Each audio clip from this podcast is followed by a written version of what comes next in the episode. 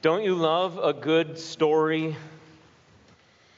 We might not all think the same things about which stories are the good stories, but it's pretty likely that we all enjoy a good story. There's evidence of how much people like good stories in the industries that have risen up around telling people stories industries like television and books and movies, even though they all tell stories in a, in a slightly different way. And from time to time, even though we all have different opinions about what makes the best stories, we find those stories that just in general capture the popular attention. They, they rise to the top and they have a, a lasting and enduring value and we just know that's a good story. There's a man who's a psychologist by trade. He's done some work as a college professor. He's pretty famous on YouTube as well. Who talks about stories and tries to, to teach in his mind the stories that resonate with people the most are stories that teach about universal human needs and desires and goals and, and feelings and so on. This man's name is Jordan Peterson, and Jordan Peterson certainly doesn't get everything right. He doesn't view the Bible the way that we do and the way that it wants us to, to take it.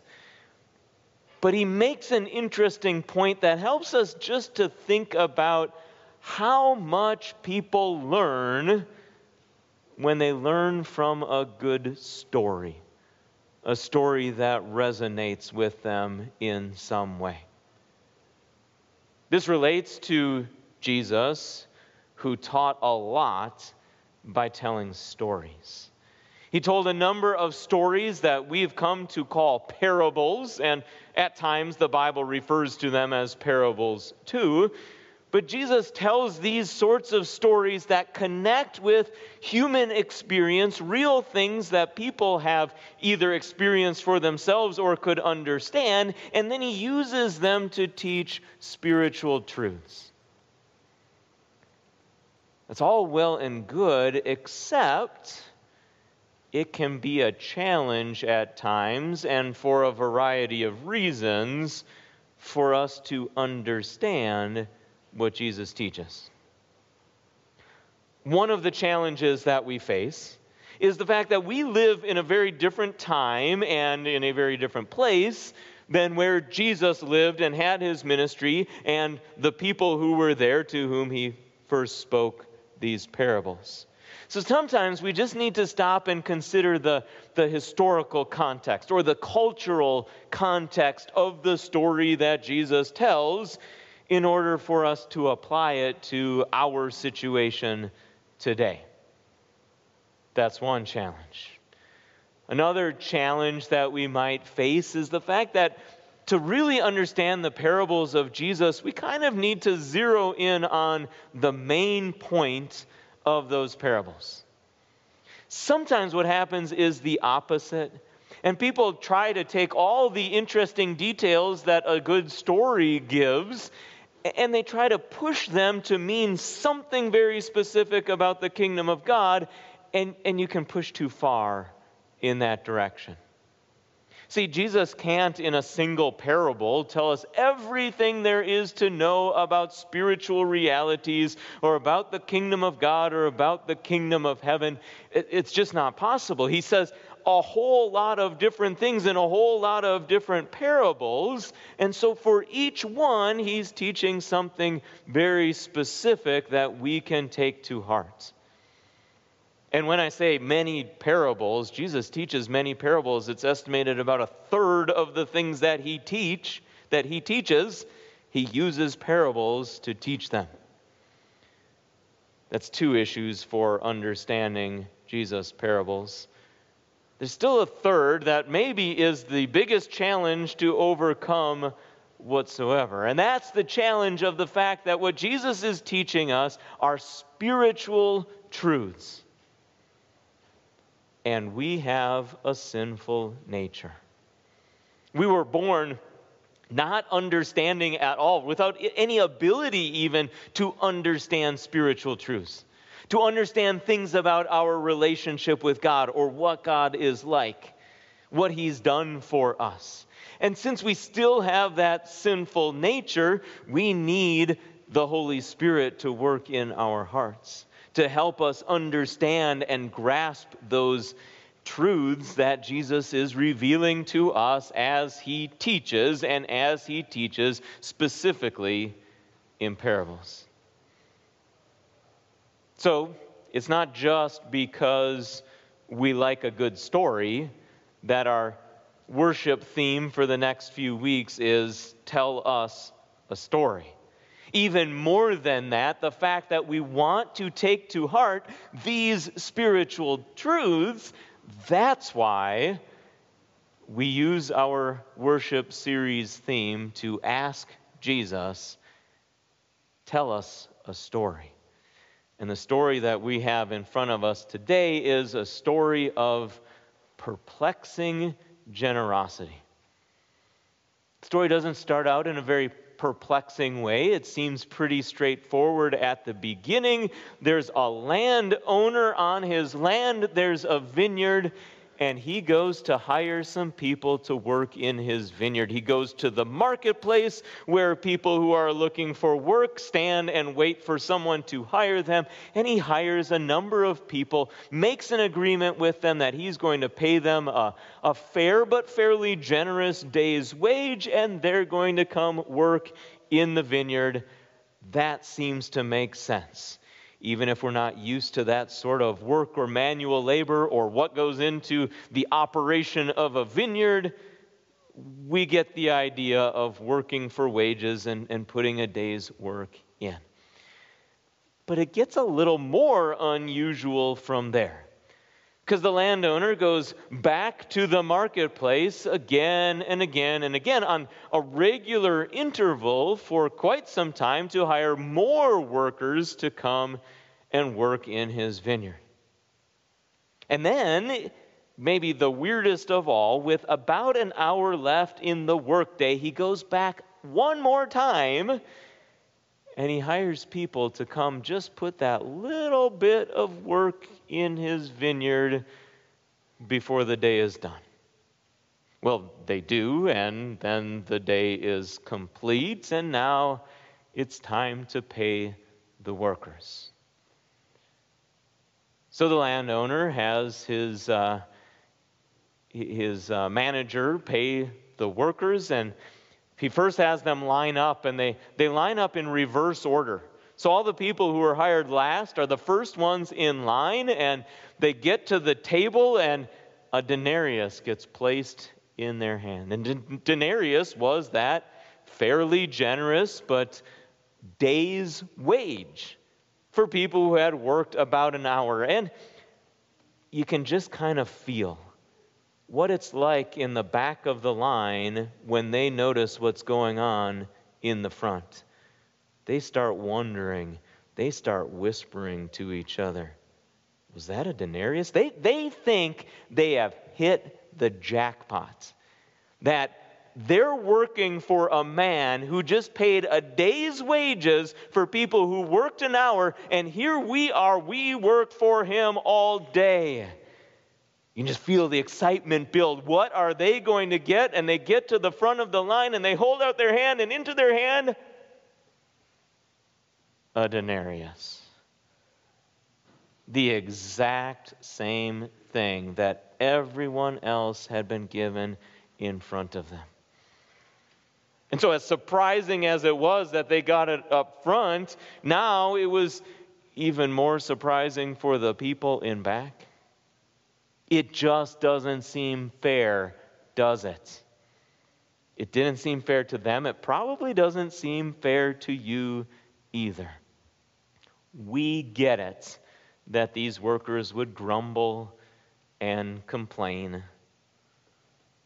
Why would the one hour workers and the three hour workers and the six hour workers all get the same thing, why would the workers that had worked all day, who had dealt with the hot sun and the early morning and all the work that was going on, not get a single penny more than anybody else? It doesn't make sense. The story itself is pretty perplexing after all.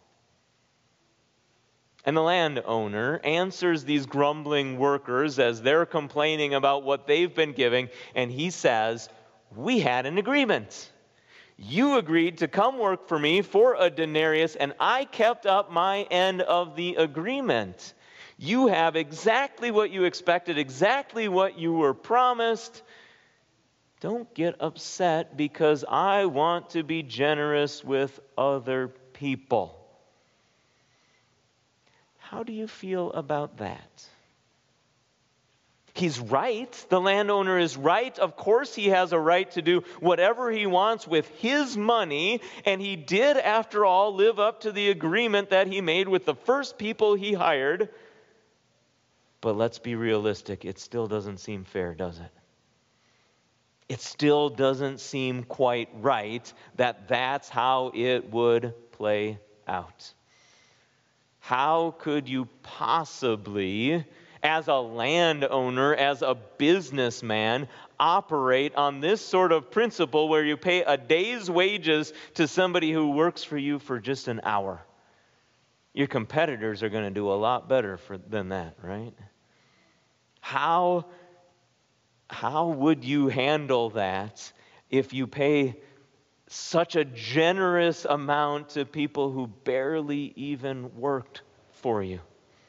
That's the sort of question that Jesus wants us to, to ask about this lesson because it really drives home the point that he's trying to make. And his point, in part, is the landowner is generous to everybody. He didn't have to pay a denarius. He didn't have to hire those first people in the first place. And he certainly didn't have to go back again and again and again to the marketplace where people were just standing around doing nothing that would earn them anything. And his generosity, especially to those who had done so little, is so absolutely perplexing. It's so beyond our way of thinking that Jesus says, take that perplexing concept and apply it now to spiritual matters. This is what the kingdom of heaven is like. Jesus says we shouldn't even compare the truths about the kingdom of heaven and God's generosity and his love and his grace to our sense of fairness regarding workplace interactions. It turns out the disciples of Jesus had been trying to do exactly that. Right before Jesus tells this parable, he was having a conversation with his disciples and his disciples had seen a, a rich man who went away from Jesus angry. Jesus had told them how hard it is for rich people to enter the kingdom of God. And the disciples had talked to Jesus about all they had given up and all they had done and all the hard work they were doing on behalf of God's kingdom. And he even talked to them about heavenly rewards. And then he taught this parable. He taught this parable because the attitude of the disciples had turned in a, in a sort of direction that said, Look what I've done in comparison to all these other people that we can talk about. But Jesus said, Don't bother with those comparisons. Don't try to figure out who's going to get more or who's going to deserve more. Simply be blown away by God's amazing grace. Be blown away by His perplexing generosity. It turns everything upside down from your way of thinking. And that's so true that it turns our way of thinking completely around. That the phrase that we heard at the very end of the parable, Jesus actually used it before He even gave the parable. He said, the last will be first, and the first last. And that's a really hard lesson for us to learn. Fairness, as we understand it, is a very important concept for us. We don't mind playing that comparison game and trying to figure out how much we've earned in relation to someone else. We might say something like, Well, I go to church, and I go to church every week. I think we still have some choir members here. This is their second time today. And we could we could get that idea that, of course, it's a little bit better and God must love me a little bit more than the people who aren't here. Or, you know, those people who just come every once in a while, like maybe Christmas and maybe Easter. Or we look down our nose on, man, we haven't seen that family in some time. What are they thinking? What are they doing? And even in spiritual matters, even in the way that we relate to God, we like to take some sort of credit. We like to compare the offerings that we give to the offerings somebody else gives, because I'm sure that's more in my case. And it's not just what goes on here inside the walls of church, but we can do that comparison game in other places too as we live our lives, as we try to show love, we can start comparing ourselves to others. But there's a problem. There's a problem if we ever get to the point that we think in any way that we have, by our actions or by our attitudes, earned or deserved anything in the spiritual realm that we've done something to earn a right relationship with God, that we've done something to, to climb a ladder toward heaven, that, that we've done anything like that or earned anything like that, if we think that way, we are completely mistaken. Instead, Jesus tells us think about the kingdom of God, the kingdom of heaven, as this amazing result of God's perplexing generosity and incomprehensible generosity to people. It's the sort of generosity that called someone like Jacob to be his own. That was in one of our readings. We talked about Jacob as opposed to his brother Esau, and Jacob became not just the one who carried on the promise, but the forefather of the whole people of Israel. And God blessed him with that God chose him to be his own and chose him to be that forefather even before he was born, when there could be nothing to set him apart from his brother, his twin brother Esau. Just God's generosity. It's God's generosity that looked at the Ninevite enemies of God's people who were sinful people a land away, and God loved them so much that He sent a prophet to them to call them to repentance, to have them turn away from their wicked ways. And God's generosity was so perplexing that Jonah was angry about it. So angry I could die. It's God's generosity perplexing as it is, that sent his own son Jesus to live and to die for the world. The world that includes Jonah and includes Jacob and it includes you and it includes me. No one deserved it, no one earned it. God so loved the world, he sent his son, and Jesus lived and died. And after he lived and died, he rose from the dead to prove that he had defeated death, to prove that he had brought life and immortality for us. And he sends his Holy Spirit so that we believe it so that we trust that word and promise of God, that we know that we have eternal life, and He builds us up in our faith. His incredible and perplexing generosity to you and to me never stops. And so we need to hear about it. We need to hear our Savior's story.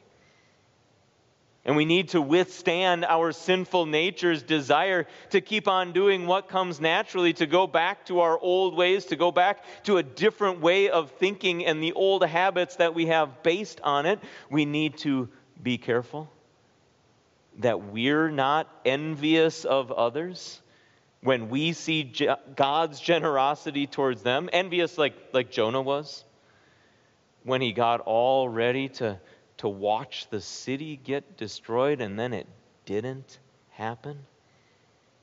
No, we need to be amazed, amazed by God's generosity toward us.